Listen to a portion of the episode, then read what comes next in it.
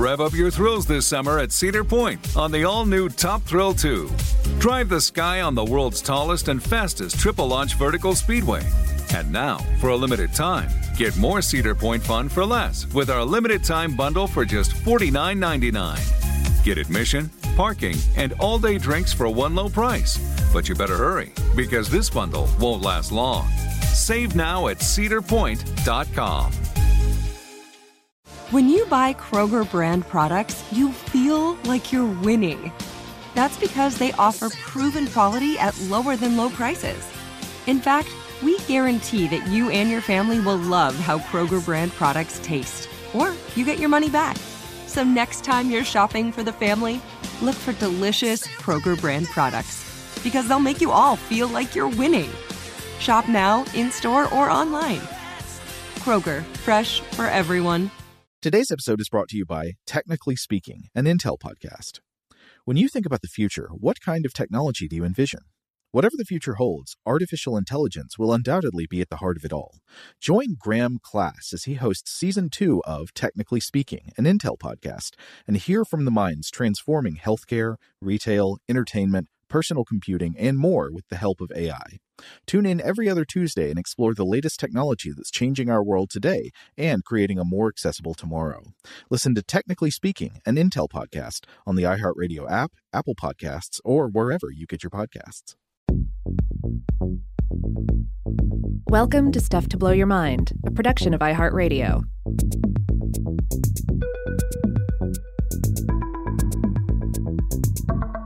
Hey, welcome to Weird House Cinema. This is Rob Lamb. And this is Joe McCormick. And today we are going to be talking about the 1981 science fiction film Visitors from the Arkana Galaxy. Uh, Rob, I just finished watching this one moments before we sat down to record here. And wow, this is in our, it's got to be on like the top 10 li- list of weirdest movies we have ever done on the show. Yeah, this one was a real pleasure. This one's a real treat. This one's worth hunting down. Uh, and I have to say also thanks to listener Eric for recommending this one to us. He pointed out some months ago that the excellent restoration label Deaf Crocodile was going to be putting this one out. And uh, I looked at the, the the cover art, I looked at some of the stills from the film, and I was like, okay, I think I need to buy this one. So I, I put in the pre order, uh, set it aside during Halloween, uh, with the intention of coming back to it in November, and here we are. Yes, thank you for the recommendation. So, Rob, this this was your pick. I really didn't know anything at all about it going in, except you handed the disc off to me, said, "Here's what we're watching." I put it in, and wow, was I! Th- this is the movie where you really do not know where this is going. Some of the weird movies we talk about have uh, weird texture to them, but they they might be kind of formulaic in terms of plot structure. A lot of the you know horror movies we look at are like that. You can kind of tell where they're going to go. Mm-hmm. This one, I had no idea where it was going, and it felt at, at, times like a like a child, you know, trying to make up a story as they go along, adding in just bizarre details. Like I really didn't expect there was going to be a major subplot where the main character of this movie's girlfriend is turned into a metallic cube. Yeah. Um, and I also did not expect, especially given how some earlier parts of the movie feel very uh, broad and whimsical and almost childlike, like they might be intended for like a, a younger audience. Uh, I really did not expect that later in this movie there would just be a a gory monster rampage carried out by like the the Axis Bold as Love cover version of uh, like a cross between Alf and Mickey Mouse.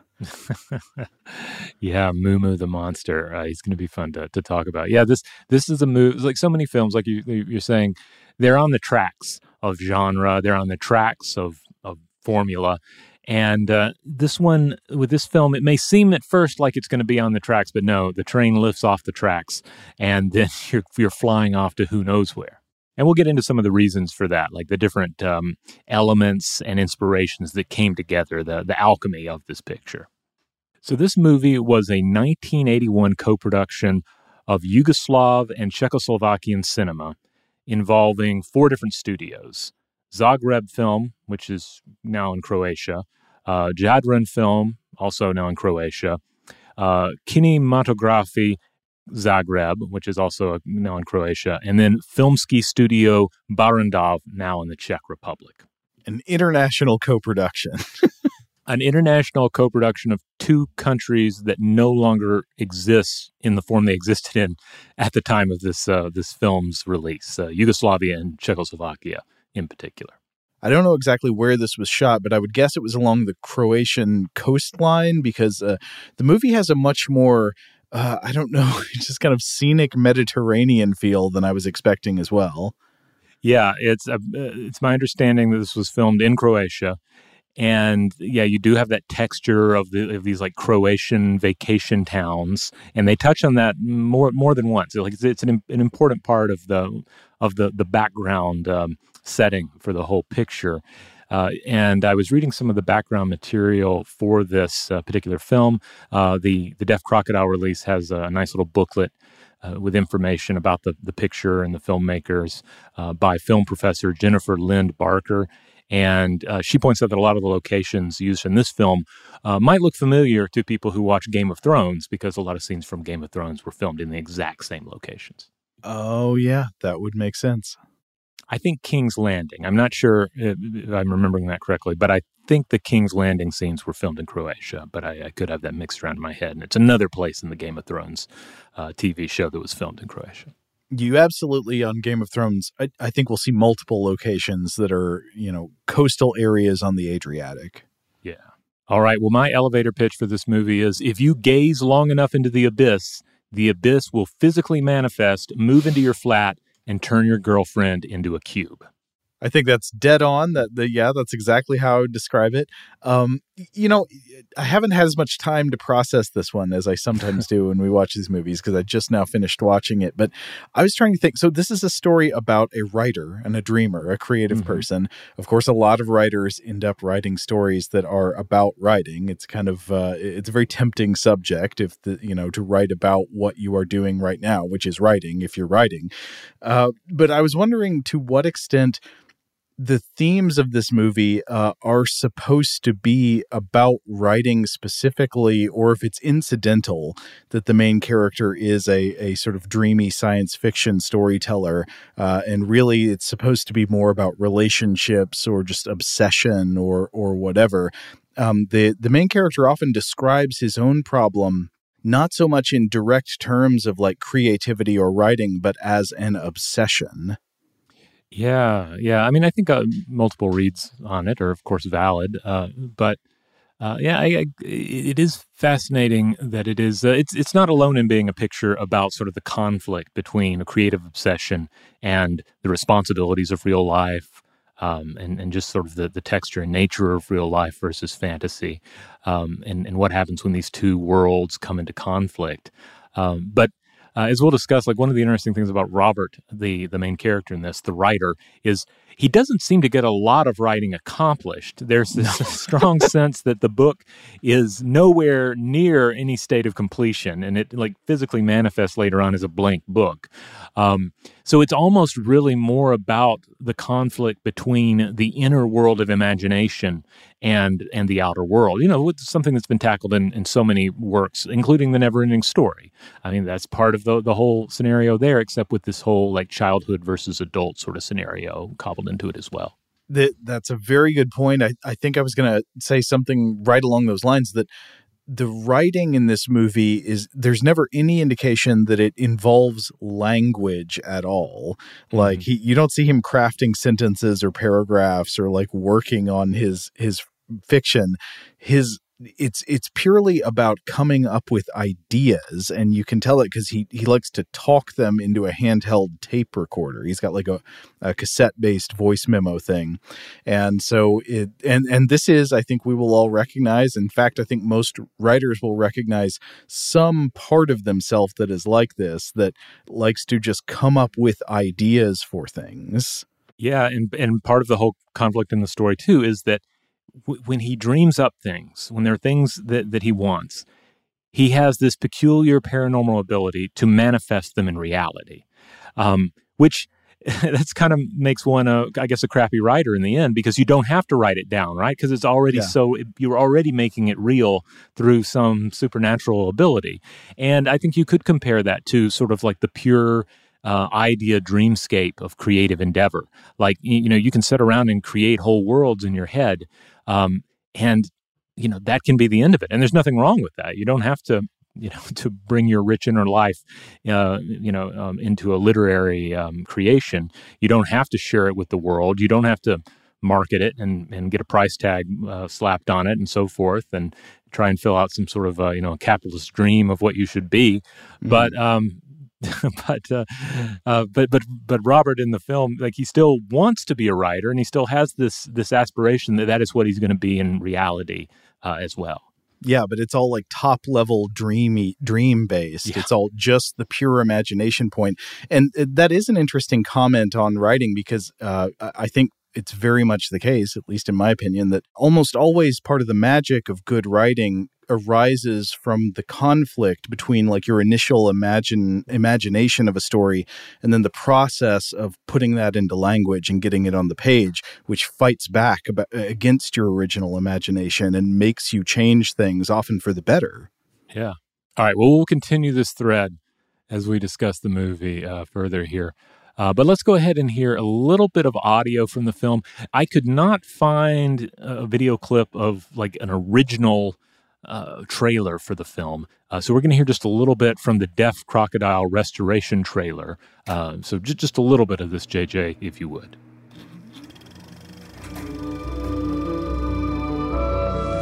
Andra, žena robot, Targo i Ulu približavaju se površini njima nepoznate, tajanstvene planete.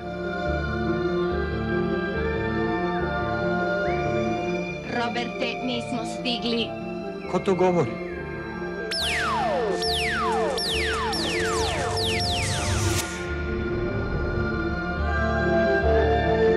Što je ovo? Knjiga koju još pišem. All right. Well, if you want to watch uh, Visitors from the Arkana Galaxy before continuing on with this episode, uh, currently the main way to see it is uh, is to buy the excellent restoration from Deaf Crocodile. Uh, you can look them up at deafcrocodile.com, but uh, the, the the disc is also sold through various other online retailers like Vinegar Syndrome and so forth. Um, uh, wherever you can get it, I recommend picking it up if this is the sort of film that interests you. As far as I know, it's not available like uh, streaming wise anywhere else right now, but a lot of these releases often wind up like that later on. So I don't know, keep keep an eye open for it. Uh, just in case. But uh, Deaf Crocodiles put out the likes of films like The Son of the Stars, Sampo, and Delta Space Mission. Uh, their Blu ray re- releases look awesome, and um, this one in particular has a number of cool extras on it, which we'll get into. Any Atlanta locals out there, uh, you should be advised that Videodrome does have a copy. I checked with them, so they do have a copy of this movie for rent. but the first one to get there gets it That's right. And then you got to wait till the, you know how it works. You know how video rental works. If you don't, uh, just ask them. Go in and ask them, how does this work? They'll tell you. two film geeks enter one film geek leaves Yes. All right, let's get into the people behind this film. Let's start right at the top with the uh, director and one of two writers on this, uh, Dusan Vukotic. Uh, born 1927, died 1998. Born in what is now Bosnia and Herzegovina. According to Jennifer Lynde Barker in the um, excellent booklet that came with the Deaf Crocodile release, uh, he started off as a political and satirical cartoonist in the 1940s, but then became involved in film during the 50s right as animation was beginning to thrive in Croatia for the first time. So he was one of the early innovators there. Uh, in addition to animated shorts, he also did advertisements for Jadran Film before founding Zagreb Film Studio. Uh, his animation work continued through the 1960s. And uh, I have to stress, too, this disc is also awesome, uh, the Deaf Crocodile release, in that it has uh, a number of his animated shorts included in excellent um, uh, quality. And these were really fun to check out as well to see, like, well, what was his animated work like before he turned to um, live action? I would say this is a live action film where the set pieces and costumes and uh, and makeup effects and all that are very reminiscent of animation somehow. There there are not really animated elements. I mean, I guess there's sort of like some laser effects on the screen, but there's not any straight animation. It's all uh, it's all live to film, but it does kind of look like a cartoon similar to I'm trying to think of another movie we've done that was like this. Return to Oz kind of has this quality. Yeah, the, this this kind of sense that even though it is live action, there is a basic uh, animation absurdity to things. Uh, and I, I, feel like you also see you see this this uh, element in other uh, filmmakers as well. Like Tim Burton, I think is an example of this. Like yeah. Tim, many of Tim Burton's live action films, they still have that kind of animated cartoon energy in them. There, but it's also just uh, there are certain visual qualities that seem similar to animation to me, like uh, a lot of bold lines and mm. uh, costume designs that just feel drawn as opposed to put together out of cloth. You know? Yeah. well, he started doing live action stuff, I believe, in the 1980s, and like through the 1980s, did a mix of animation and live action. Uh, he was also a professor and a film theorist. According to Barker, he also co founded the second oldest animation film festival in the world, currently known as uh, Animafest Zagreb. Uh, his, uh, his animation style on its own uh, in these shorts that are included on this disc are yeah wonderful. They're absurd. They're full of abstract shapes and possessed of a perky energy, uh, but also like a genuine comedy. Like you know, like these are not like crazy experimental uh, Film Board of Canada sort of fair, where it's not to say that you know that all Film Board of Canada animation shorts are the same, but you know it's not it's not like super serious stuff. It's about obviously about making people laugh. And I feel like you see this uh, this kind of energy reflected in some of the retro animation projects uh, you've seen in, in recent decades, such as uh, uh, uh the Pixar short Day and Night from 2010, uh, the videos from the Fallout games. Also, the uh, MCU Loki series has a, a, little video about the Time Variance Authority that, uh, I mean, I have no idea if they were inspired by Vukotic, but I feel like I feel like there's a lot of comparisons to be made here between the two works. Mm-hmm. Barker also describes his animation style as being bouncy, uh, and yeah, and the the yeah the, the, the animation is certainly bouncy. But he was a big success with these. The 1961 short uh, Surogat won the Academy Award for Short Subjects cartoons the following year in 1962. This is one about a guy who goes to the beach. He's kind of like, I guess, in if he were a real person, he would be kind of like a rotund fella, mm-hmm. but everything's made out of abstract shapes, so he's kind of a triangle. And mm-hmm. he gets there to the beach and he starts blowing up things. Like he blows up a float, but then he's blowing up things like a table and food, and then he blows up um, uh, a, a, female uh, to hang out with him, and the first one he doesn't like, so he deflates her, and then he blows up another one, but then it, it just escalates from there and just gets ridiculous. Okay, is she also a triangle? she's very yeah they're all everybody's very geometric. Okay. Uh, this one is available you can find it on on like youtube. If you search for surogat s-u-r-o-g-a-t you'll find the short. It's it's pretty fun so Barker points out that uh, Vukotic and his colleagues were initially influenced by Western animation, like Looney Tunes. Uh, uh, she mentions this uh, specifically, uh, but they were also influenced by Czech animation, and they steadily developed their own styles. And then, as far as this film goes, Barker cites several key influences. So, first of all, international sci-fi and horror films of the '60s and '70s, which I, I think we we we see that here. like I think she mentions Children of the Damned, um, mm. is having a, an influence. Can't help but compare it to other sort of uh, practical effects monsters of the 1980s, like The Thing. Um, but also, he was influenced by 1960s camp, by Czech New Wave absurdity, by magical realism, and then also just in sort of the visual texture of the film, especially, there's this sense of like the banal everyday world versus the colorful, explosive world of fantasy. Uh, it's pointed out that we see Robert, he's almost always wearing like really drab tones. Mm-hmm. Um, every most of the settings have kind of a a drab, not not I wouldn't say cheerless, but a very lived in kind of feel. Like mm-hmm. like it's comfortable, but it is every day. Whereas his the world of his imagination is like glowing lights and uh, strange textures and so forth. Yes, a theme obviously that that he wanted to hit over and over in this movie is just the fantastical versus the mundane. Uh, mm-hmm. sometimes literally, like the fantastic fighting the mundane. Yes. Now, the other writer on the piece is Milos uh, Macourek, who lived 1926 through 2002, a Czech writer who wrote, I believe, mostly children's books, but also screenplays, comics, and so forth. Shout out to Astepro for sponsoring this episode and providing us with free samples. Rob, as the uh, the local host with allergies here, they sent you some of their nasal spray to treat your allergies. What was your experience like? Yeah, that's right. I always wrestle with the pollen a bit when it rolls in during the spring. So they sent me the little uh, nasal spray. I tried out the product, and yeah, it sure did help me get on top of my symptoms for the day.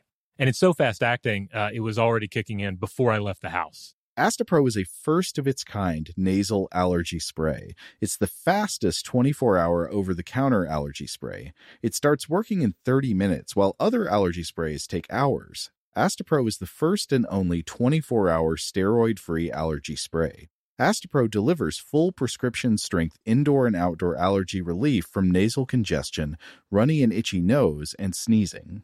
Get fast acting nasal allergy symptom relief with Astepro. Go to asteproallergy.com for a discount so you can get Astepro and go today. A S T E P R O allergy.com. Astepro and go. Use directed for relief of nasal congestion, runny nose, sneezing, and itchy nose due to allergies. Okay, picture this. It's Friday afternoon when a thought hits you. I can waste another weekend doing the same old whatever, or I can conquer it. I can hop into my all new Hyundai Santa Fe and hit the road. Any road. The steeper, the better. Because my all new Santa Fe is available with H track, all wheel drive, so I can hit the trail without a worry in the world. Heck, with three rows and best in class rear cargo space, I can pack the whole family in with all our gear. We've got available dual wireless charging for our phones, so we'll never lose touch with civilization, and we won't lose touch with the primordial power of Mother Earth. So which is it? Waste the weekend or do something a little more epic? And conquer it in the all-new Hyundai Santa Fe. Visit HyundaiUSA.com or call 562 for more details. Hyundai, there's joy in every journey. Today's episode is brought to you by eBay eBay Motors is here for the ride. Remember when you first saw the potential? And then, through some elbow grease, fresh installs, and a whole lot of love, you transformed a 100,000 miles and a body full of rust into a drive that's all your own. Look to your left, look to your right. It's official. No one's got a ride like this. There's nothing else that sounds like, feels like, or looks like the set of wheels in your garage. With over 122 million parts, you can make sure your number one ride or die stays running smoothly so there's no limit to how far you can take it. Brake kits, turbochargers, engines, exhaust kits, roof racks, LED headlights, bumpers, whatever your baby needs, eBay Motors has it. And with eBay Guaranteed Fit, it's guaranteed to fit your ride the first time, every time, or your money back. Plus, at these prices, well, you're burning rubber, not cash. Keep your ride or die alive at ebaymotors.com. Eligible items only, exclusions apply.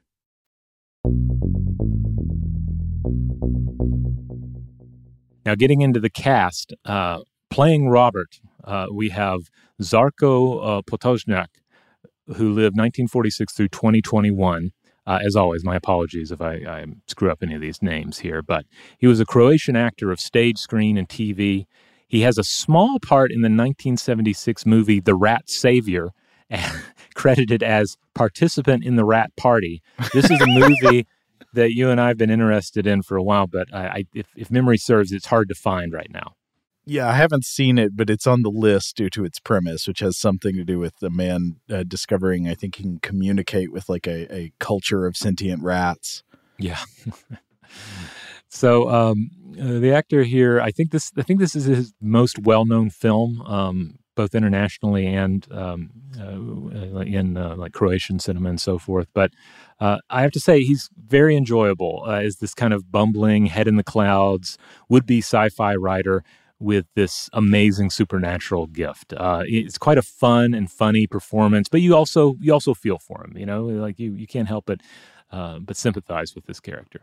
I have no idea why I think this. Uh, truly, I don't know what what was bringing this to mind, but I kept seeing him in scenes in the movie as a uh, lost extra member of the crew of the Nostromo from Alien. He just looked like a hapless uh, mechanic who would be working alongside, you know, Harry Dean Stanton in in Alien and like wander off and get cocooned. Uh, and I don't know why it brought him. Maybe it's like his clothes kind of seemed sort of like a sci-fi jumpsuit from from the Nostromo. I really don't know what it was, but that just kept coming to mind.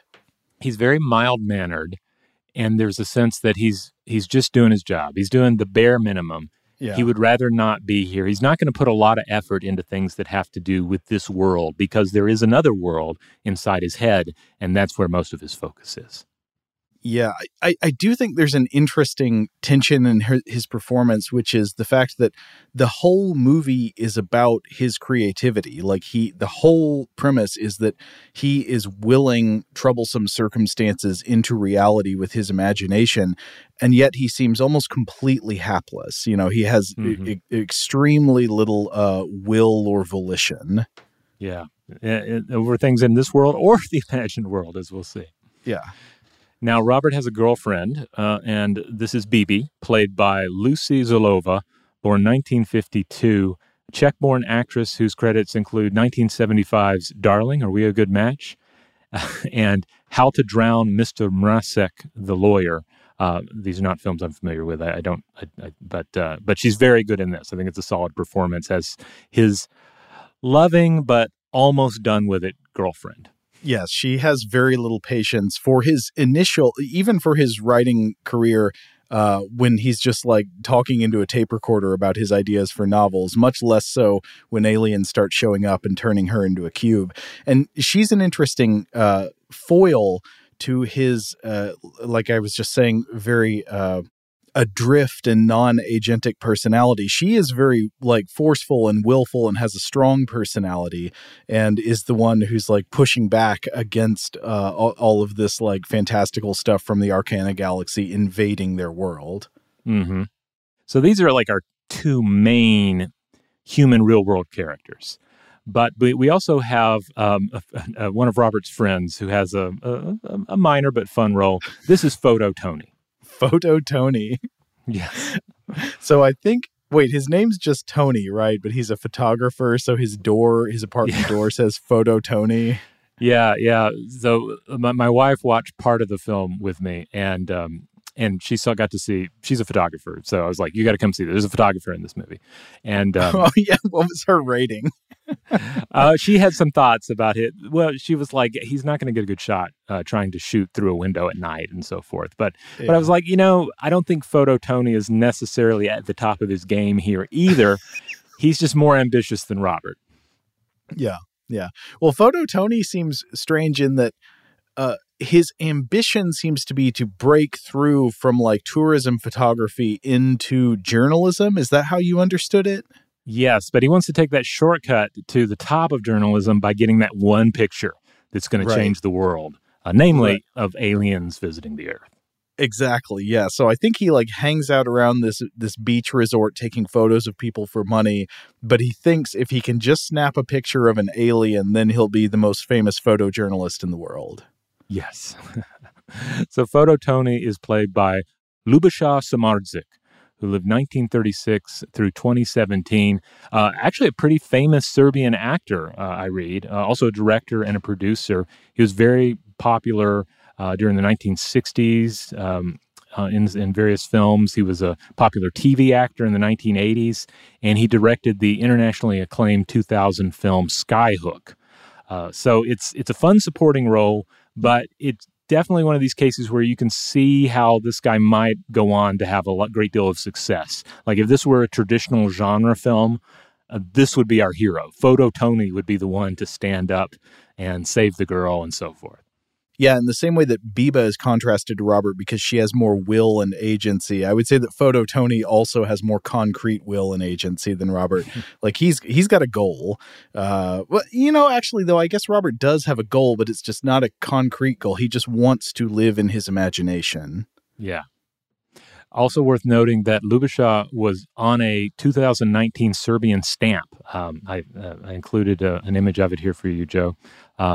Looks great, great looking stamp. But I would add, wow. just about anything from this movie belongs on a stamp uh, in any country. He looks like Kirk Douglas. Yeah, yeah, he has. Yeah, it, it, has a. We see him like earlier in life, and then later in life, he does have kind of a, a Kirk Douglas kind of a vibe. All right, this movie notably has a female android in it by the name of Andra. Uh, if you've seen any like covers for this film, any posters, or certainly any footage, you've probably seen a glimpse of this this this entity. Uh, and this entity is played by the actor uh, Ksenia Prohaska, born 1953, a Croatian born actress who also pops up in some American films. Uh, she played a mummy. I don't know if it's the mummy, but she played a mummy in the, I guess, kind of, I don't know if it's infamous. It's definitely said to be bad, but the 1985 film Transylvania 65000, oh. a movie that's mostly known for being a film project funded by Dow Chemical because Dow Chemical had money in Yugoslavia that they could not get out. And so they instead said, "Well, let's make a movie then. Let's funnel those those funds into a film project." And Transylvania Six Five Thousand was that film project that has a pretty good cast, but uh, nothing. I've never heard anything nice said about it. Have you Have you seen it? I have not seen it. Have you? I, I tried to watch it one time and did not get to the end. It uh, it has a very uh, uh, low energy improvised sketch comedy feel. Oh yeah, it which is a shame because again, fun cast. It's got um, uh, let's see who's in it. Ed Begley Jr. Uh, is in Jeff it. Goldblum, I think. Jeff Goldblum, Geena Davis. Yeah, yeah. I well, so I don't know. Maybe it gets really good in the second half. I remember, I remember something about the first few minutes kind of drew me in. I was like, oh, okay, yeah, sure. Uh, but then it just it got incredibly tedious. Reviews I, I was looking at seem to indicate it does not get good. but if if listeners have differing thoughts, write in. We'd love to hear from you. Uh, Prohaska also plays Marlene Dietrich in Barry Levinson's Bugsy in 1991. I have not seen mm-hmm. Bugsy, but I assume this is like maybe a small background kind of a role. Mm-hmm. So anyway, hard to comment too much on her acting ability, but this because this performance is again an android, a female android, but it is a memorable presence. So yeah. I'm just going to go ahead and say she's great in it. Yeah, I, totally. I mean, well, she doesn't have to do much acting. She just like says a few lines in a robot voice. The costume and the makeup do do more of the work. Um, uh, look, thinking about this this character design, I was wondering, is the Borg Queen based on uh, based on this character here? I don't know. Oh yeah, I mean, yeah, you look at this this character, and yeah, it makes you think of like the Borg Queen. I thought of Cenobites a bit as well because yeah. there is this mixture of sexuality and and like dominant female power, but on the other hand, like clearly an uncanny inhuman quality to the being as well. Yeah, I mean, it's a cool character design, and I, I think she looks great. She looks creepy, which is funny because a lot of the characters are like commenting on how beautiful she is. Yes, and of Not course, sure she what is, to make of that. she is frequently uh, accompanied by two space children who also have like gold space jumpsuits on uh, bright blonde hair that is cut in kind of like a medieval knight haircut, uh, mm. you know, kind of a medieval bowl cut going on there. Yeah, it's kind of gray Nigel Tufnel hair. Yeah. These children, one of them is played by a child actor by the name of Jasminka Alek. Uh, but this is one of those cases where this is her only credit. So uh, presumably she was in nothing else. But the other one, uh, Targo, who we'll mention, was played by uh, Rene uh, Bitorajac, born 1972, uh, Croatian actor of note, seen here in his very first role. So um, he's worked rather extensively in Croatian and Bosnian projects, I believe. Um, he was one of the stars of 2001's No Man's Land, a film about the Bosnian War that won an Oscar for Best Foreign Language Film in 2002. Mm. I, I would say also about the uh, kids, it's hard to comment much on their performance because they're not doing a lot of uh, human style acting. They're just like standing there and saying weird lines. Yeah, and and like you say, the with with the android, the makeup is key.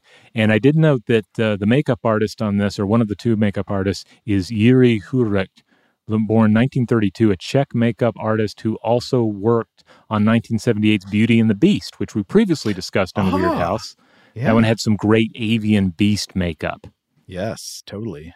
So I'm, I'm assuming he had a hand in the android effects here, uh, but there's also someone else, uh, Ivo Strangmüller, born 1954, is also credited on makeup, and he worked on some big productions later on as well, including the 2000 Dune miniseries, Alien vs. Predator in 2004, and The Chronicles of Narnia, Prince Caspian in 2008 as a prosthetic makeup artist. Mm. Oh wait, but you didn't mention Ferat Vampire, did you? Or did Oh you? no, I didn't fit, mention Ferat Vampire. That's another one that he worked on, a film that we haven't seen, but we've mentioned before because it's coming come up in connections on particularly Czech films.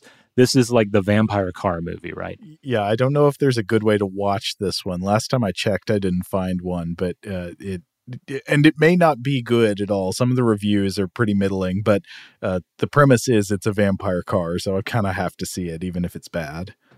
Now we've mentioned that this movie has a monster in it. The monster's name is Moo Moo, and we'll spend a fair amount of time discussing him. But uh, the the really fun thing here is that m- the monster designer here, the person who created Moo Moo and, and helped bring him to life, is none other than Jan Svankmajer, uh, born 1934. So this is the Czech stop motion animation master himself. I think while I was uh, out on parental leave last year, you and Seth covered a Jan Svankmajer film, didn't you? We did. We talked about 1988's Alice. So if you want to hear more about Svankmajer, go back and listen to that episode because we we spent a lot of time talking about the man and his work and how influential uh, he he was and still is uh, in the world of stop motion animation. Um, but I'll sum it all up by stressing that he's just a master of the medium, and if he has anything to do with the look of a film, you're probably in good hands. And indeed, Moo Moo is just insane. it's it's amazing. Yeah, it is one of the weirdest things I've ever seen on film. Yeah, uh, I should stress like Svankmajer is, is is part of huge part of that world of like strange stop motion animation, perhaps creepy stop motion animation that some of you might not be that familiar with, but uh, but it's out there. Uh, it's waiting for you. And then finally, the music uh, for this film uh, is really good too. I really enjoyed it. It is a Yeah. score by a, a Croatian-born composer by the name of Tomislav Simovic, who lived 1931 through 2014. Uh, he worked on a, on multiple films and shorts for Vukotic, including uh, 61's The Substitute, 73's Man, The Polluter, and 77's Operation Stadium. Other films of note include uh, 67's The Fourth Companion and 68's I Have Two Mothers and Two Fathers. I agree with your assessment. Really good music in this one. Yeah, it's full of like cascading synth and all the sort of sci fi motifs you'd expect from a movie like this. And uh, I'm happy to say that it is available. You can. It's uh, it was put out by the Croatian label Fox and His Friends, uh, and it's actually available to stream in all the usual places. Just look up "Visitors from the Arkana Galaxy." I don't know if this makes any sense, but uh, the music that plays over the opening credits, I was listening with headphones while I watched the movie, Mm-hmm. and the music created a sensation like a kind of bubble of heat expanding through the inside of my cranium. Just soft, strange, enveloping sonic texture, a very strong mood. Really, really good. Yeah, yeah, yeah. This this kind of, I mean, today we would we think of it as this kind of like retro electronic sound, uh, and I guess at the time it was well, maybe slightly retro, but also sounded like the future, and it still sounds like the future as far as I'm concerned. Also, I love the visuals that went with it in the opening credits. There's this nice mix of concrete and abstract imagery. Uh, so, like, while that music is playing, uh, you see something abstract that looks like these blooming flowers of blue paint, but represented on what looks like an ultrasound display. Yeah, Uh, and then there are also these slow pans over physical objects. One thing looks like the bolts around uh, the glass faceplate of an EVA helmet. And then you just see, you know, space imagery, like these blue rivers flowing through space into a green sun and droplets that look like the, uh, you know, the, the bits of splatter flying out of a lava lake, but that's like going, just passing between the stars. yeah, yeah. I mean, this is this is a film that portrays space as being a place of color and and wonder and mystery. It's not a dark void of death and uh, and emptiness. And maybe, uh, so maybe we should get right into the plot then. Yeah, yeah, yeah. We're already here. Let's keep going. Okay, so we begin with some narration after we see, you know, space in the credits. The narrator says, one of the rare populated planets in the cold, uninviting universe is the small planet Tugador.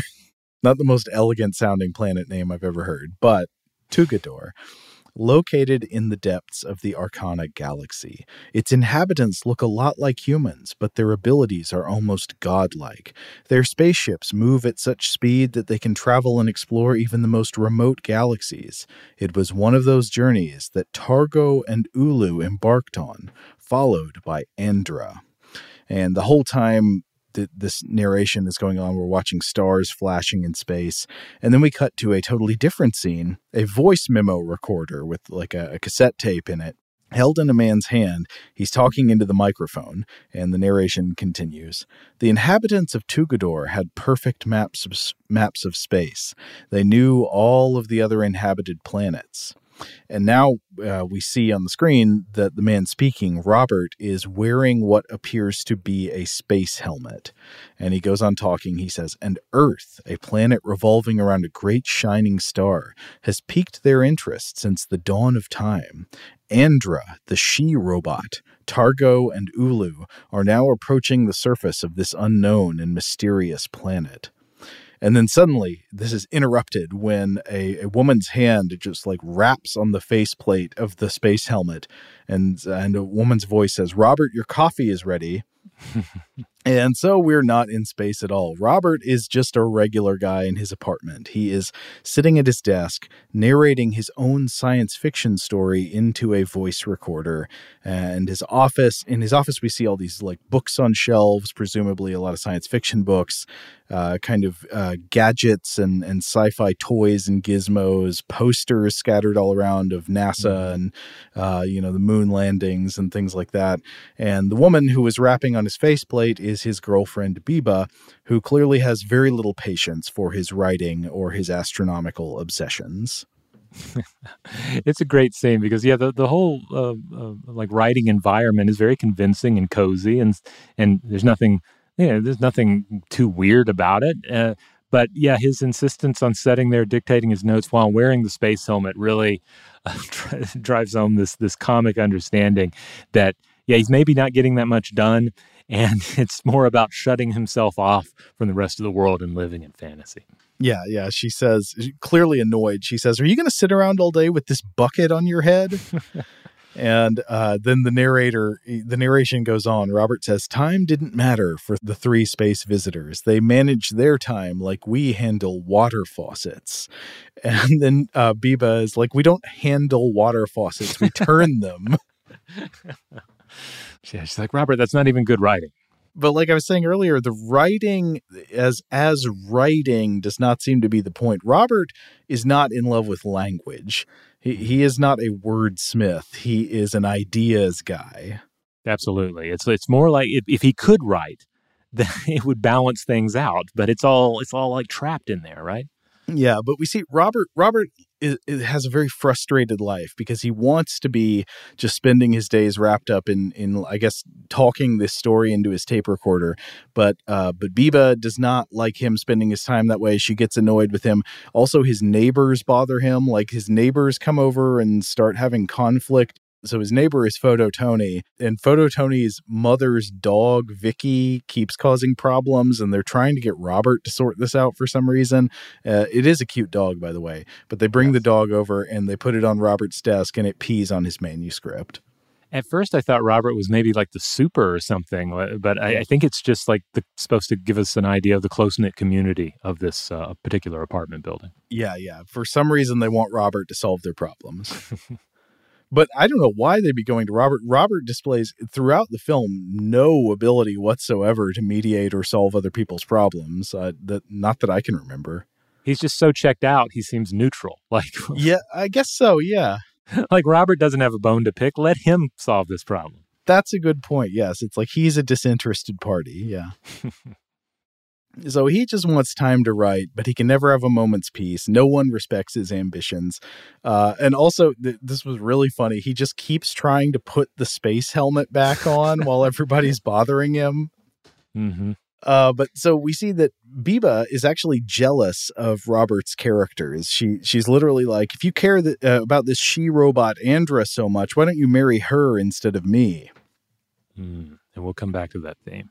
yeah. Uh, so they go to visit uh, Biba's family. I think it. Did you understand it the same way that Biba's sister is getting married, and so her whole family is there in the house trying to get ready for the wedding? Yeah, yeah. There's a big wedding coming up, and uh, I believe the the individual that Robert ends up talking to next is the um, the fiance, the groom. Yes. Yeah. Mm-hmm. So yeah, Robert goes along with Biba to the house. She's meeting with her family. Uh, her family uh, seems to look down on Robert. They're like, eh, I don't know what you're doing with this guy. And Robert, he's just there to he obviously he wants to talk to the fiance of the sister about science fiction novels. They're yeah. like, "Oh boy, uh, you know, did you read this one? It's about a monster from space." And so this other guy is like, "Look, you can't call it visitors from the Arkana Galaxy. That's what Robert wants to call his novel. He says, You've got to call it the monster from Arcana Galaxy. and Robert says, There's no monster in the story. But the other guy's like, Look, you're not writing Hansel and Gretel here. he explains that you've got to have a monster. And he talks about another sci fi novel that has a monster that bites off people's heads. Eh, yeah, sounds good. Uh, so the quote is He says, You got to, uh, quote, you have to scare people. That's the secret to success. I love how he brings up Hansel and Gretel, as if Hansel and Gretel does not have horrifying elements to it um, in its purest telling. I think it's interesting that he's giving Robert these very uh, mercenary kind of uh, pieces of advice about what the reading public wants, about like what makes a book marketable. But Robert doesn't seem to have written anything yet. It's not like he has a manuscript that's been rejected by a bunch of publishers. It's like right. he's he's like I'm going to write a novel. Right. In fact, it's so unformed that he basically is like, "Oh yeah, okay, I can add a monster." yeah, it really yeah. doesn't wreck anything at all because nothing has been written yet. Apparently, that, that's right. So Robert ultimately decides his monster should be a toy belonging to the children in the story, uh, and he also briefly says, "You know what? I'm going to cut out Targo, the boy from space, or else that'll just be too many characters. So four characters would be too many. if he adds the monster, he's got to get rid of Targo." So he goes back home, gets back to writing, and now the tone of the story is a little bit different. He talks into his tape recorder and he says, Andra and Ulu, visitors with power from the Arkana galaxy, are a menace to human life, and they are approaching the Earth. And they're not alone. The monster of the Arkana galaxy is with them. Are we ready for that encounter? But while he's talking, we see out the window behind Robert, and he lives in an apartment building that's like right on the water. It's on the coast, mm-hmm. looking out over, I guess, the Adriatic. We see a bright object fall from the sky and land on an island across the water. Uh, oh, and by the way, yes, he is wearing his space helmet in this scene. But he goes to the kitchen to get a glass of milk when suddenly his voice memo recorder starts talking back to him it's a woman's voice, very tinny and robotic, saying, Robert, we have arrived. This is Andra. Come find us on the island. And he gets very, very freaked out. He, he checks the tape to see if their voices were recorded, but there's only the hiss of static. The tape is blank after he stopped talking into it. Uh, so he doesn't know what to think. But Robert borrows a boat from Photo Tony. Photo Tony's got a yeah. boat. Photo Tony's doing okay.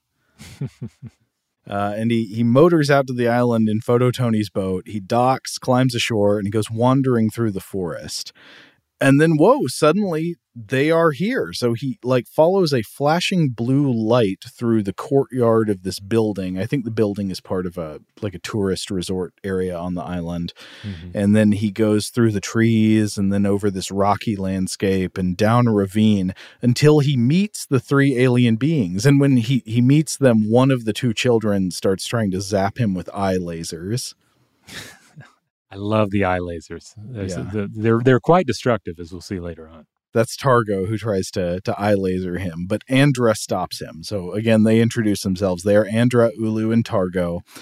And uh, Rob, how would you describe exactly what you what they look like? They're wearing like gold suits, and I guess you already mentioned they're like uh, the the children having the long white uh, hair metal band hair. Uh, that Andra kind of has these gold ridges along her her large pale head. Um, I don't know what else there is to say. I mean, they, they look strange. Yeah, their gold spacesuits could also be robot bodies, especially in the case of Andra. Yeah. And yeah, she has this this big head, like a, a like a like a heightened forehead situation going on, Mhm. uh, which is of course used a lot of times, especially with um, you know aliens of of like 50s and 60s science fiction. But here it is it's done so well. Uh, like it doesn't it doesn't look fake. It it's just it it it it just looks ex- exceptional. I, I loved it. Yeah. Is there a Mrs. Exeter? Uh, maybe. Maybe. We're seeing her right here. And they must have, I mean, this makeup job must have uh, been, really taxed the uh, the artist behind it because she like has these tubes as well that come out of the side of her head Yeah. and go into her jawline. yeah. And granted, she's not doing a lot of like emoting with her face, uh, but she is speaking lines. And like I've never, you never see a shot where it looks like anything's cracking or coming apart. Uh, it looks great every every time it's on the screen. When we first meet the kids, Targo says to Robert, You wanted to remove me from the story, but you were unsuccessful. There's something so threatening about that. Yeah, already we see that he doesn't have control over what he's creating. He doesn't have control over his imagination. He tried to prune it a little bit, and his imagined world rejected the change. That's right. And Targo, seemingly upset by this, uh, he throws out his toy, a little toy he has with him, which grows to a giant size. And this is Moo Moo the monster. But at this moment, we only get a glimpse. So maybe we won't fully describe it yet. Yeah, at this point, we can just tell that it's roughly bipedal, has kind of a snout or a trunk going on, but you don't really get much more than that. Right. So Robert is uh, chased by the monster. He runs away. Then he is chased by what looks like a glowing blue Christmas ornament that floats in the air. It's like a, a sky blue ball with these greebles on it. Uh, he gets in the boat. He tries to drive away. He wields, a, I think, a beer bottle in self defense against the thing. Mhm. And uh, the, the the ship just keeps chasing him. He jumps out of the boat somehow. I don't know. Somehow he ends up back uh, back home. Yeah, yeah, rather freaked out by the whole encounter. Right. So he the next day Robert goes to speak to a professor. This is just a character just called the professor about whether he is having a psychotic episode. He's like, "Yeah, here's what I saw, doc." And the doctor is like, "Do you use drugs?" And he says, "No." And he's like, "Oh, well, seems all right then." Um, but he explains a bit about his personal history. Robert says that uh, uh, sadly his mother died when he was born, but when he was a baby, he wanted milk and he psychically made his father grow breasts so that his dad could breastfeed him. That's the Now, you- story. You might ask, well, how would he remember that? Uh, well, the, the- he probably he, he would not remember that. Yeah. Uh, I think if you go back to some of our stuff to blow your mind episodes on this, but luckily the movie depicts this entire scene. We see his father grow breasts and then breastfeed the young baby Robert. And uh, already, you, you know, there, there's been plenty of weird stuff already in the film, but this was a scene that really let you know, like, okay, this movie is going to continue to, take some sharp turns that you were not anticipating. Yes, psychic powers making yeah, yeah. So the professor listens to the story, kind of nods. He's like, "Oh yeah, yeah, that's called telergy." Uh, he says the professor says this concept is not yet proven, but it's under intense study in parapsychology, and it's a condition where uh, a person of intense willpower can make their desires manifest as physical reality. And Robert's like, "Oh, cool." and the professor's like, Do you have a problem or an obsession that is bothering you? And of course, Robert does. It's the book he wants to write, but, you know, he's like, it's always on his mind, but he's being bothered all the time. He's not really able to write it. And while they're sitting there, Robert psychically manifests a book on the professor's desk. It just like appears out of out of thin air. And the professor is like, Oh, that's interesting. You just made a book appear. Uh, so he's like, Okay, I'm going to write you a prescription for chilling out. You need to relax. And Robert says, Okay. this is a good scene. It is. Uh, and then after this, Robert he picks up the book that he psychically manifested on the desk, and he takes it to his sci-fi buddy from earlier, who I Mhm. think is working at a bookstore. And when going into the store, the, the guy is talking to another customer and he's like, ah, yes, uh, it's an alien beast from another galaxy. It, uh, you know, it eats everyone. And Robert interrupts him to be like, hey, I just made this book appear. Uh, do you have another copy of it? I think is what he asks. And the guy's like, no, this book says it's by you. And Robert says, that's right. And then the owner of the shop, I think, comes in and looks at the book and says, all the pages are blank. This isn't a book. You know, come back when, when it's got words in it.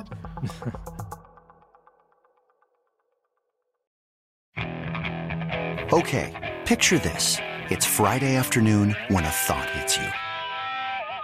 I can waste another weekend doing the same old whatever, or I can conquer it. I can hop into my all new Hyundai Santa Fe and hit the road. Any road. The steeper, the better because my all new Santa Fe is available with HTRAC, all wheel drive, so I can hit the trail without a worry in the world. Heck, with three rows and best in class rear cargo space, I can pack the whole family in with all our gear. We've got available dual wireless charging for our phones, so we'll never lose touch with civilization, and we won't lose touch with the primordial power of Mother Earth. So, which is it? Waste the weekend or do something a little more epic? And conquer it in the all-new Hyundai Santa Fe. Visit HyundaiUSA.com or call 562 for more details. Hyundai, there's joy in every journey. Today's episode is brought to you by eBay. eBay Motors is here for the ride. Remember when you first saw the potential? And then, through some elbow grease, fresh installs, and a whole lot of love, you transformed a 100,000 miles and a body full of rust into a drive that's all your own. Look to your left, look to your right. It's official. No one's got a ride like this.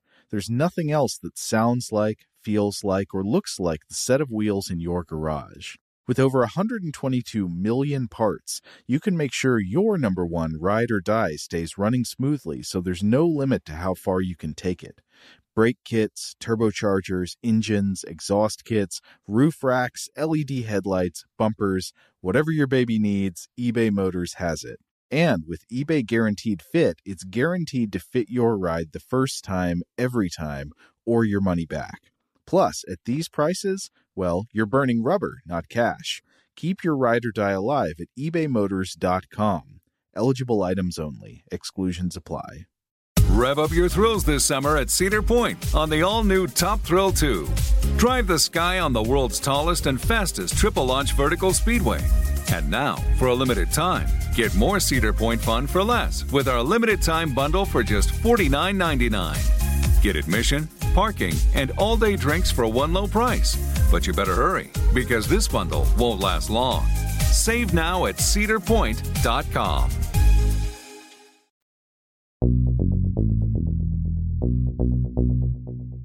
So we get some a uh, little more uh, seeing into Robert's uh, mundane day to day life. He's doing a pretty crummy job at work. His day job is he's a desk clerk at like a hotel or resort on the coast here. Mm-hmm. And he gets in trouble with his boss for having a beard. His boss is like, shave that thing off.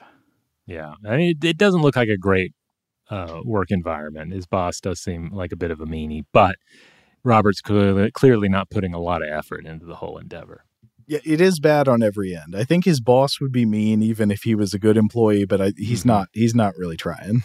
No. But later that night, the voice contacts Robert again through the recorder, and Andra is there. She she tells him that uh, that she and the space aliens, uh, all three of them, belong to him because he created them, and he's got to come back to the island. Oh, but before he goes back to the island, it shows more relationship problems between Robert and Biba. Her family is mad at him for acting strangely and being a bad boyfriend, but Robert knows how to fix it. He's going to take Biba out to the island and show her that his alien robot characters have physically manifested and come to life, which is the perfect way to save any relationship that's on the rocks. That's right. T- totally the right move. So they go out, they explore the island, they see the giant glowing blue Christmas ornament going inside a cave. And you know what? I was surprised here because what I expected to happen would be that he could see them and she couldn't. You know, mm-hmm. that seems like what would happen in another movie. But no, she immediately sees it too. And so it's like totally physically, externally real for her as well. And she sees Andra and Targo and Ulu and they are having quote an anatomy class where they have captured a guard from the resort on the island and they are dissecting him and removing his heart yes which then this scene i have to stress it is not anywhere near as graphic as that may sound yeah. but it is like 100% weirder than we made it sound too because yes. he's like floating and they've like bloodlessly removed his heart and he's uh, and and also the the guard is, seemingly like awake during the whole process. He's just kind of like, oh, and it's wonderful. So Robert then uh, sees the blue sphere floating around, and he's like, "I'm going to touch it. I want to touch the blue sphere." So he reaches out, he touches it, and this destroys it. It like explodes and disappears. And then Andra is furious with him. She says, uh, "You know, this is our ship. Uh, how are we going to get home now?" But she has a solution. She says, "In situations like this, the only thing to do is to go back in time." So Andra opens up her torso and shows us her mechanical guts, and then winds back the clock to the time before Robert touched the ship. And this time she interrupts him before he does it this insight into the inner workings of the android are are, are very well done as well. Uh, it's yeah. very it's glowing and uh, mechanical. And in a later scene, we see I believe Robert like look through from the other side, which reminded me specifically of a scene in Tobor the Great. yes. Uh, yeah, so I wonder if that was inspiration or if this was like maybe a common trope of sort of old robot movies that inspired it. Wow, if this movie was inspired by Tobor, that that would be something. Why not? that would mean two degrees of separation from the Christmas Carol, sponsored by the Magnavox Corporation, to visitors from the Arkana Galaxy. now, this is a lot for Biba to take in here, yes. uh, and I think we, we we we should not be shocked to see that she freaks out a little bit. That's right. She gets scared, and tries to run away, Andra says she cannot escape and then zaps her with some kind of energy beam, which transforms Biba into a cube. It like hmm. shrinks her into a metallic cube. First, a larger, I don't know, like maybe foot cube, metallic cube with a hand sticking out of it. And then they shrink her into an even smaller cube that can like fit into the palm of Robert's hand. Yes, I think one of the children initially zaps her and then Andra has yes. to finish it. And she says, so "You can't do that yet. yeah, you have you haven't worked out the art. Your your skill at shrinking people into metallic cubes is not yet perfected." this is another classic way to heal a struggling relationship. One of you, at least, has to temporarily transform into a cube. That's right. Uh, and the aliens start talking to Robert. They're like, Are you a mammal? And he says, Yeah. And they're like, gross. And the children marvel at the fact of, of, of how primitive and undeveloped Robert is and the paradox that he created them. They are the much more advanced beings with all this technology and intelligence and, and every, everything. And they were created by this being that is far less complex than they are, which is kind of an interesting theme. Like mm-hmm. uh, Targo, as this character from a sci-fi planet knows about ways that he could have been imagined that Robert doesn't know about. So Targo is like if our creator had been more advanced, we could have had paralasers in our eyes. They don't specify how paralasers are better or more advanced than the regular eye lasers Targo already has, but it, that's to be understood. And uh and so the kids are kind of like they're kind of bummed out. They're like, if only Robert had been from a more advanced planet, then we could have been imagined with more advanced capabilities of our own. Yeah.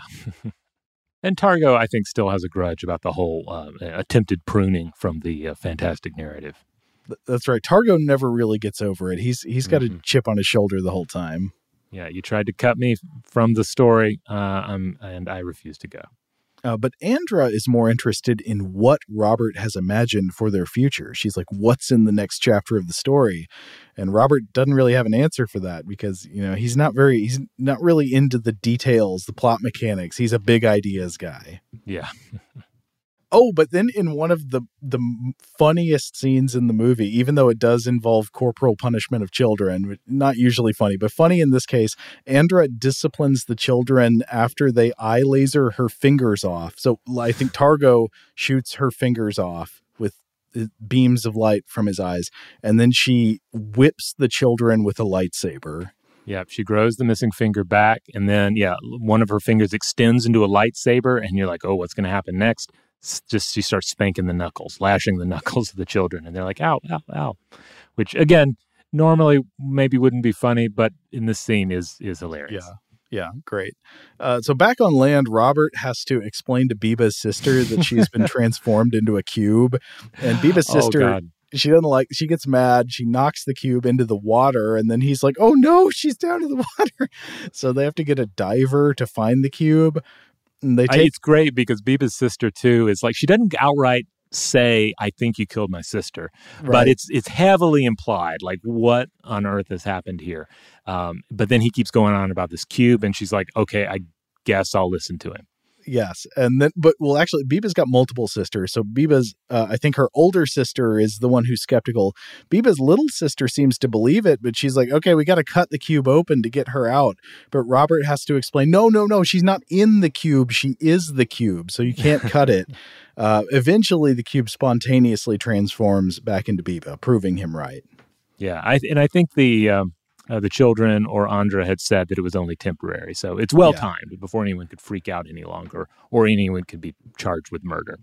Now, if you thought things were weird so far, it is going to get so much stranger. On the island, there's a sequence of events where, like, a tourist child, or no, no, no, the child of the cook in the resort uh, there finds the severed Andra finger. So, like, the severed alien robot finger, and takes it into the restaurant kitchen at the resort and is like, Dad, look, a finger. And he's holding it right there next to a meat grinder. And all these tourists come into the kitchen, including Photo Tony, who's standing there with his camera. And they're all watching as they're holding this finger over the meat grinder. The m- finger falls in, it gets ground up with the other meat, which they do they do explain what the meat's going to be used for. It's going to be to make stuffed peppers. Oh. Uh, and then the finger gets ground into a metallic powder and there is a large man with a red beard who just keeps appearing and sort of Oh, like yeah. issuing authoritative statements i don't know who this guy is or where he comes from the, the big guy with the beard and he just looks at the the, uh, bowl of ground meat he says that's not a human finger This guy, I think, must. I think he's the town crackpot.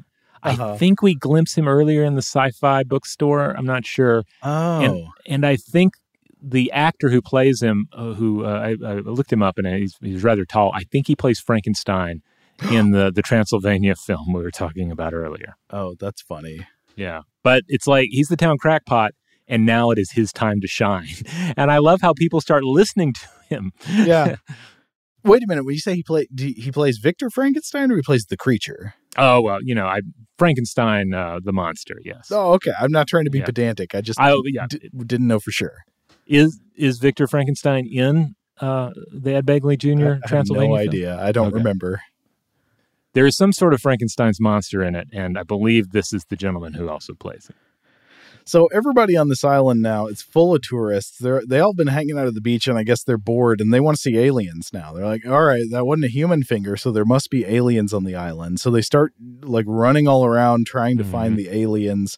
There are dudes in wetsuits with spear guns who say they're going to hunt the aliens, and they go to the cave where the aliens are hanging out and shoot spear guns at them and there's like a laser battle where uh, the aliens are shooting uh, you know cyclops eye beams at them and ulu zaps one of the spear gun men on the butt with a laser Oh, this seems great because it's like they're trying to make this aquatic landing. It's like the battle of the the, the alien cave, and the Yes. I beams are just causing enormous explosions in the water, which I guess it's due to like like like the, the rapid thermal heating of the of the water. Uh, though Uh-huh. probably you know, the effect is explosives in the water, but uh, but it's great. It's like wow. It's like this is this is it's it's like the the, the children are artillery uh, in, a, in a battle. It's wonderful.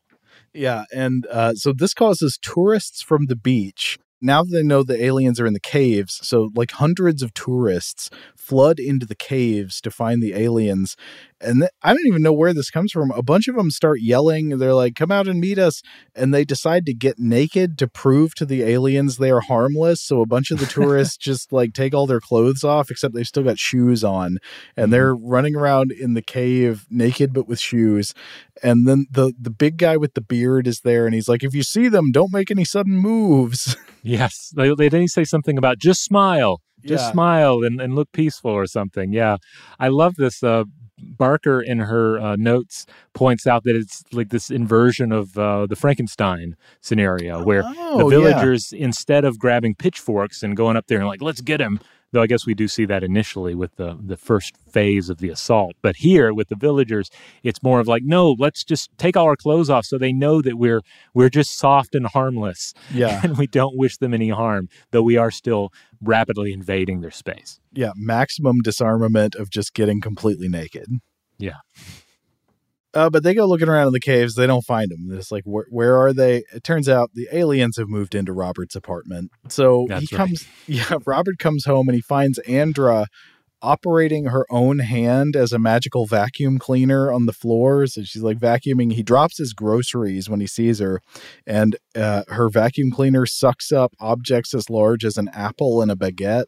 Yeah, some nice stop motion work here, and Yeah. uh, and yeah, I love that her arm is extended into a vacuum cleaner, and when she's done with it, like it glows and then shrinks back down to a normal hand again. So he says he's hungry and she offers to cook for him. She's like, you know, what do you want? And he says, you know what? I would like a steak, pommes frites, and a salad. And so she makes him a steak, pommes frites, and a salad out of her th- this like weird magnet in her guts, but it's tiny. It's like a little, little tiny plate. It's one bite of each thing. It's And like says- pills, like in uh, Yeah. Santa versus the Martians. That's right. He, he says that it's the best beef steak he's ever had, but uh, portions are kind of small. And she's like, no, no, no, you don't need any more than this. oh, and then it just, Andra starts demanding that Robert touch her. She's like, touch me. And he wants to, but he's very afraid. And then Targo interrupts by he comes into the room, the kid, and he has his little a monster toy with him, Moo Moo, and he like makes it turn into a big monster and sends it after Robert. Uh, and so for a moment it's menacing, but Andra shows him how to defend himself by pressing a button on this little remote control. Now we only get a really a, a, a quick look at the full size Moo here, but already we can see that this is a incredible creation. I have to say, Moo is unlike anything I've ever seen before in a monster film. The basic concept, I think, does remind me a bit of uh, what we talked about in TerrorVision, which of course came Mm. later. Yeah. The idea that you wanted to create a practical effects monster that was at once uh, incredibly terrifying, if the context was right, but also looked really dumb. So Moo is an absurd monstrosity with with parts of him seem to be he seems to be cobbled together from oversized and misplaced bits of human anatomy. Like a lot of him, uh, like he seems to have sort of wing like uh, appendages or features that that seem to be big human ears that are part of his body. Yeah, but they're also kind of they're kind of mouse ears at a distance, but they're also a curled up appendage, making it look like a ram's horn. Yeah. Oh, oh, you're talking about on his head. Yeah, he does. Oh, have, I'm sorry. I'm sorry. I, I misheard you then. No, yeah, because on his head he has these things that are like ears or horns, but are also like tentacles. Uh-huh. Uh, but then on his torso, it's like he has Oh. giant human ear lobes Yes. as part of him. Um, Yes, so you're right. It's really weird. Like the outer fleshy part of a of a human ear on as as wings almost. Yeah, and yeah, we'll, we'll see a lot, a lot more from Moo Um, and there's never any wasted scene with. Moo Moo's terrific. It's because and it's either you're getting like a bumbling rubber monster suit kind of an effect in the, in all the best ways, um, and it's you know it certainly allows you to lean into the comedy and the absurdity, but also he's like legitimately terrifying in scenes as well, especially given the context of the film and the sort of thematic ambiguity of the film, where uh, at least for me anyway, watching it as someone who's you know not there as part of its original time period and original release audience, like I don't know what's going to happen. I don't know what to expect of this movie, and therefore the monster's a little more dangerous because of it. Yeah, you know what I would actually compare it to, though this design is a hundred times weirder and more interesting and better, but it has a similar uh, dual nature and appearance to Trumpy from Pod People. Yeah, yeah, yeah. Similar morphology. Um, this is like the eh, the nightmare version, like the extra nightmare version of it. Yeah. And of course, later on, we see stop motion and puppetry effects uh, added uh, into the overall Moo Moo effect, and it, it just works wonderfully.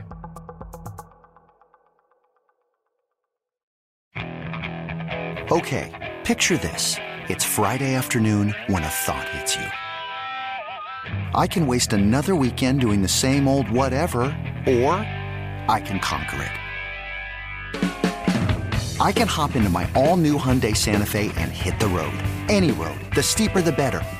Because my all new Santa Fe is available with HTRAC, all wheel drive, so I can hit the trail without a worry in the world. Heck, with three rows and best in class rear cargo space, I can pack the whole family in with all our gear.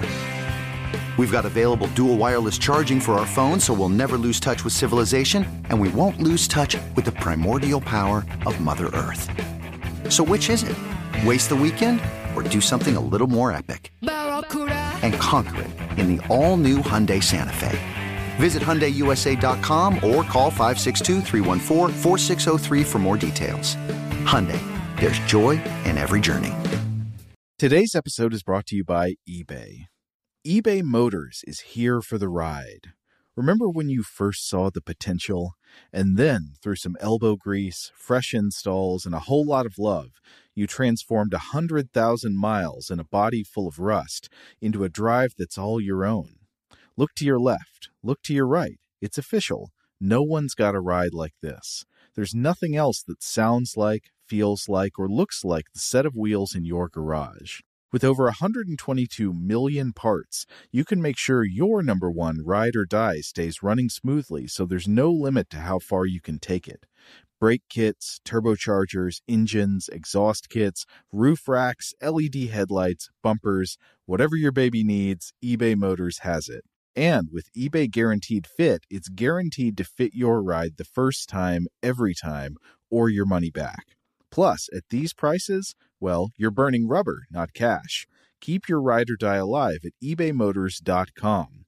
Eligible items only. Exclusions apply. Top Thrill 2 is like no other course. Two 420 foot vertical speedways, three launches. All right, let's talk strategy. Copy that, driver. Go for maximum acceleration off the start. Roger that. You've got a short straightaway to push from 0 to 74 on the first vertical speedway. And what about the rollback? Rollback will set you up for an explosive reverse climb 420 feet in the sky so you reach zero G's in total weightlessness. 420 feet of straight up speed. Let's get it. Top Thrill 2, the world's tallest and fastest triple launch strata coaster. Get your tickets at cedarpoint.com. All right, so after this, uh, next thing that happens is Biba comes home to Robert's apartment only to catch Robert caressing Andra, the alien android. And Biba is very angry about this. Robert tries to defend himself by saying, But Biba, every part of her body makes a different beeping noise when you touch it. She is perfection. And Biba is not swayed by this. Like, this doesn't make her less angry. Yeah, and this this scene is great because on one hand, this is very much a trope. You know, the whole yeah. uh, you know one character catches catches the other two in the act, and there's a confrontation.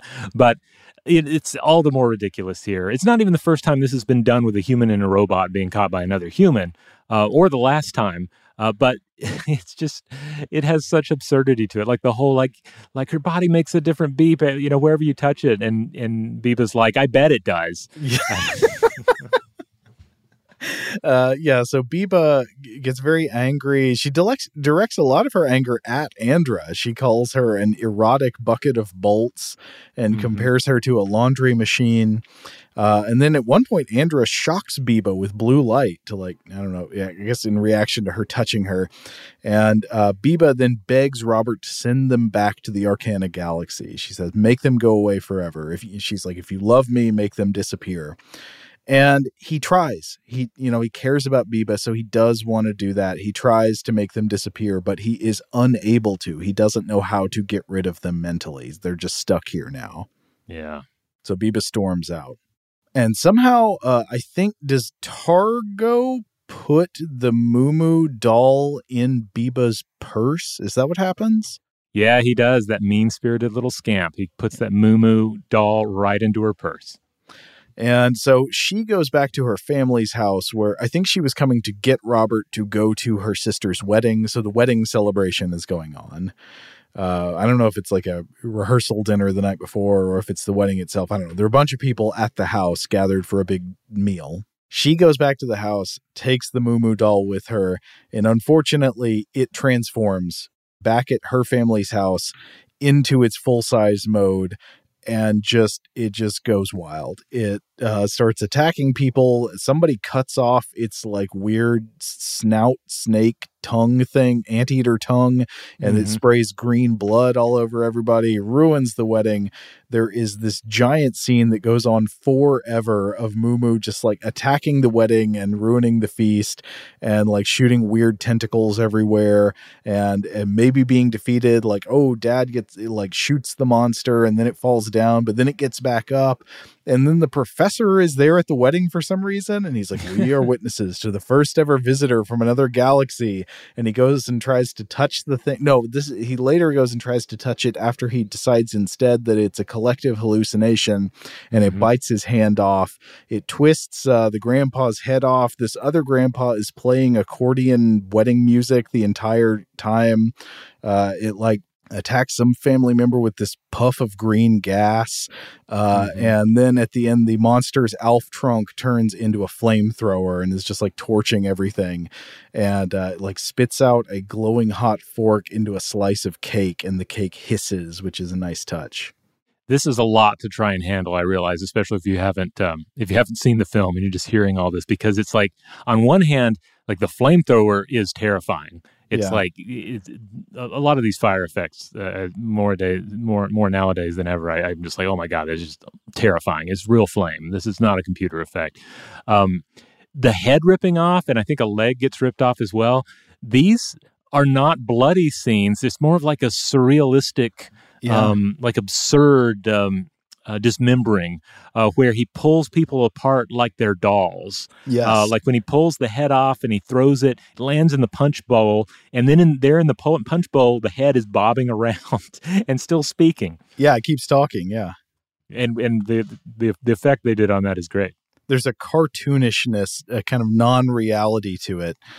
And uh, Robert arrives just in time to save Biba by pressing the button on the remote to make the monster disappear. Oh wait, before the monster disappears, I also have to mention this is pure synchronicity. But the monster also manifests a belly mouth and nipple eyes. Did Yes, you catch it does. that? Yeah, Yeah, yeah. Which we just finished talking about on the, our core stuff to blow your mind episodes. But yes, Svankmajer didn't hold back. This this monster Mumu is just a buffet of just absurd monstrosity. So Robert goes back and complains to Andra. He's like, "This monster from your planet uh, attacked Biba's family's wedding guests," and Andra says, "You can't be mad at a toy." She's like weirdly unsympathetic at first, but then she says, "You know what? We can go back in time and fix it." Hmm. So she rewinds the clock on reality, goes back to before Biba walked in on them earlier. And so now Biba comes into the apartment and does not find Robert caressing Andra, but instead she finds the blue ball floating around the apartment, the alien spaceship. And from here, Andra, Targo, Ulu, Mumu, and Robert all fly away together in the spaceship into space to go back to the Arkana galaxy. And then there's an interesting twist in space. Uh, he he's like sitting there, sort of at a desk, just floating in space. It's like their spaceship doesn't have really like a metal interior hull. It's just like they're floating through the stars. And uh, he's sitting at his desk, and Andra comes up to him and says, "Your coffee's on the table," which is what Biba said to him at the very beginning of the movie when interrupting his writing and and not letting him him concentrate.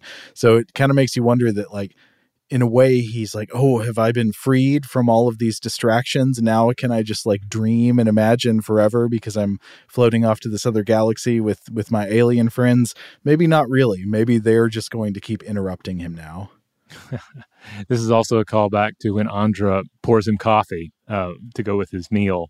Did I don't know if we mentioned this or not, but she pours coffee out of her fingertip and then Yes. sp- and then uh, pours uh, cream out of the other fingertip. Yes. She's just like a Swiss Army knife of uh, of gadgets and features. I wonder what you made of the ending, Rob. Is it is it a more straightforward, sentimental, happy ending where where Robert is uh, finally getting to live the life of the imagination now that th- the people are back on Earth unharmed? Like you know, they wound back the clock, so the monster didn't actually hurt anybody. Everybody's okay, um, and now he just gets to you know dream and imagine forever. Or is it a more satirical thing where it's kind of like Robert's problems are not solved? Yeah, I guess it's kind of both, right? Because yeah, it, I mean, it, comes back to that that confrontation earlier, like uh, where uh, Biba walks in and there's a you know a big argument, and um, you know this is like like the, the final straw of your fantasy versus your reality. You have to choose, and of course he's he's not really able to muster enough will to choose, and it leads to this whole uh, catastrophic set of events with Mumu the monster rampaging and uh, killing people. Um, but then they solve it by just turning back the clock and removing that point of of uh, confrontation by yeah. just going ahead and removing any choice from him, and um, and so he just gets whisked away into that world of fantasy. But at the same time, he seems happy. I guess he's happy, and I mean, an argument could be made that everyone off, else is better off without him, especially if he's just going to manifest rampaging monsters if left to his own designs. I want. I, I don't know if it's consciously getting at this, but I wonder if another thing is, well, these are the creatures that he is imagining. So in some way, he is kind of responsible for what they do. So I wonder if the whole thing of her now saying, uh, you know, Robert, your coffee is on the table and interrupting him while he's trying to dream on the ship is a way of showing that he's like creating the situations where he is constantly being interrupted to sort of like prevent himself from ever having to follow through on the full yeah. creative work. You know, I think we all know creative people, or probably in some sense, creative people know a part of yourself that's like this, where like you can uh, you know, if you fear that you're not going to be able to create the thing you want to create in the way that you want to create it, you might sometimes subconsciously put obstacles in your own path that kind of obviate that that problem, like that prevent you from ever failing on your own terms honestly. Yeah, I mean, especially if you like you have you haven't sort of embraced the reality that that any creative endeavor is going to kind of have those two phases, right? Yeah. Or more, or certainly more than one phase. You're going to have that initial phase of sort of free form creativity, but then you have to make stuff work. You yeah. have to you have to to turn it into language. You have to turn it into cinema. You have to break it down into a script, etc. And a lot of times you are going to lose stuff, and you're going to have to like the dream is not going to um, come willingly into reality uh, you know, coming back to that the, the, the whole idea of reality and fantasy butting heads. Uh, and you know, Robert, I guess, is just fundamentally unable to um, to to deal with this transference. Uh, you know, he's not able to muster the will to control the fantasy or to like control its entry, uh, possible entry into reality in either a fantastic sense or a realistic sense, like writing the book. How much of it do you think he ever actually did right? We see some of a manuscript at the beginning, like with the mm-hmm. dog pees on some pages. At another part, we see him wad up some pages and throw them in the trash. So he's writing something, but I never get the feeling that he's getting very far. I'm assuming he has a bunch of notes, uh, like sort of D and D setting notes about characters and factions and planets. Though again, okay. not more than four yes. characters because that's plenty and then he probably has like five to 10 pages that he is just constantly rewriting and tinkering with, but never getting much, much further than five or 10 pages. Oh my God. This dude's drawing maps. You know what I mean? yeah. He's yeah. drawing maps.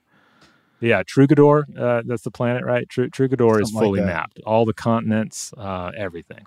All right, should we call it there? Yeah, we should go and call it here. We could keep talking about this movie. Yeah, it's it's a great one. Highly recommend it. Uh, check it out wherever you can get it. Rent it at Videodrome. Buy it from Deaf Crocodile. Uh, just see it if you can. Just a reminder that Stuff to Blow Your Mind is primarily a science podcast with core episodes on Tuesdays and Thursdays. But on Fridays, we set aside most serious concerns to just talk about a weird film on Weirdhouse Cinema. If you want to see a list of all the movies we've covered on Weirdhouse Cinema, well, you can go to letterboxd.com. That's L E T T E R B O X D.com. We are Weirdhouse on there, and we have a list of all the movies we've covered over the years, sometimes a glimpse ahead uh, at what's coming up next. I also blog about these films at samutamusic.com. Um, don't always put a lot on those blog posts, but on this one, I'll make sure to throw in some of those short films and also some of the music so you can check those out as well, as and also some links to where you can obtain the picture. Huge thanks, as always, to our excellent audio producer, JJ Posway. If you would like to get in touch with us with feedback on this episode or any other, to suggest a topic for the future, or just to say hello, you can email us at contact at stufftoblowyourmind.com.